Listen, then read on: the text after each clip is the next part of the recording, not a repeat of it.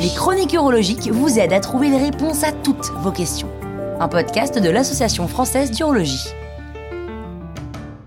Impact de la maladie de Parkinson sur les troubles urinaires.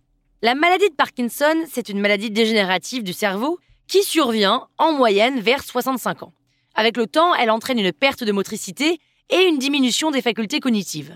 Et comme la maladie de Parkinson est liée au cerveau, elle a aussi pour conséquence d'affecter notre envie d'uriner. Parce que oui, ce qui commande l'envie de vider sa vessie, ce sont d'abord les instructions envoyées par le cerveau, même si la vessie n'est pas pleine. Et c'est aussi le cerveau qui nous permet de nous retenir quand il n'y a pas de toilette à proximité.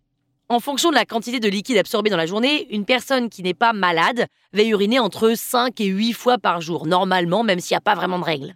Les malades de Parkinson, eux, vont beaucoup aller uriner, beaucoup plus souvent, mais surtout de manière très urgente et irrépressible. Ça veut dire qu'ils ne peuvent pas se retenir plus de 2 minutes. Et quand on en arrive là, on peut dire que la maladie de Parkinson a un impact sur les troubles urinaires.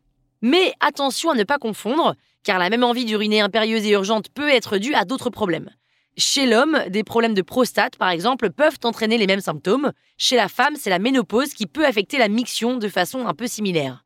Les médecins doivent donc déterminer si les troubles urinaires sont effectivement liés à la maladie de Parkinson ou s'ils ont une autre origine.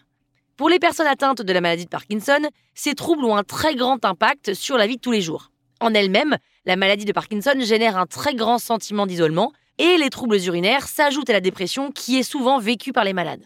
Alors heureusement, il existe différents types de traitements. Ce sont les mêmes traitements que ceux utilisés dans les cas d'hyperactivité de vessie, même quand elle n'est pas liée à Parkinson. L'un des premiers traitements est ce qu'on appelle la reprogrammation mictionnelle, c'est-à-dire on réapprend à se retenir et à uriner à heure fixe, tout en contrôlant les apports en liquide au cours de la journée. Il y a ensuite des médicaments dont le rôle est d'empêcher la vessie de se contracter trop souvent. Et puis, quand ces premiers types de traitements ne fonctionnent pas, on peut passer à des traitements non médicamenteux, Certains de ces traitements consistent à stimuler le système nerveux électriquement, de préférence à l'aide d'un boîtier électrique implanté sous la peau, le fameux pacemaker de vessie, ou en stimulant le nerf qui passe le long de la jambe avec un boîtier à l'extérieur de la cheville. Enfin, l'une des autres manières de relâcher la contraction de la vessie, c'est par injection de toxine botulique, en anglais botulinum toxine, c'est de là que vient le Botox. Et là, on utilise ces propriétés de décontraction musculaire, non pas sur les muscles du visage, mais sur ceux de la vessie. Ces traitements sont donc graduels et très efficaces, mais c'est important d'avoir identifié correctement le problème au départ. Voilà pourquoi ça vaut le coup de consulter un urologue régulièrement.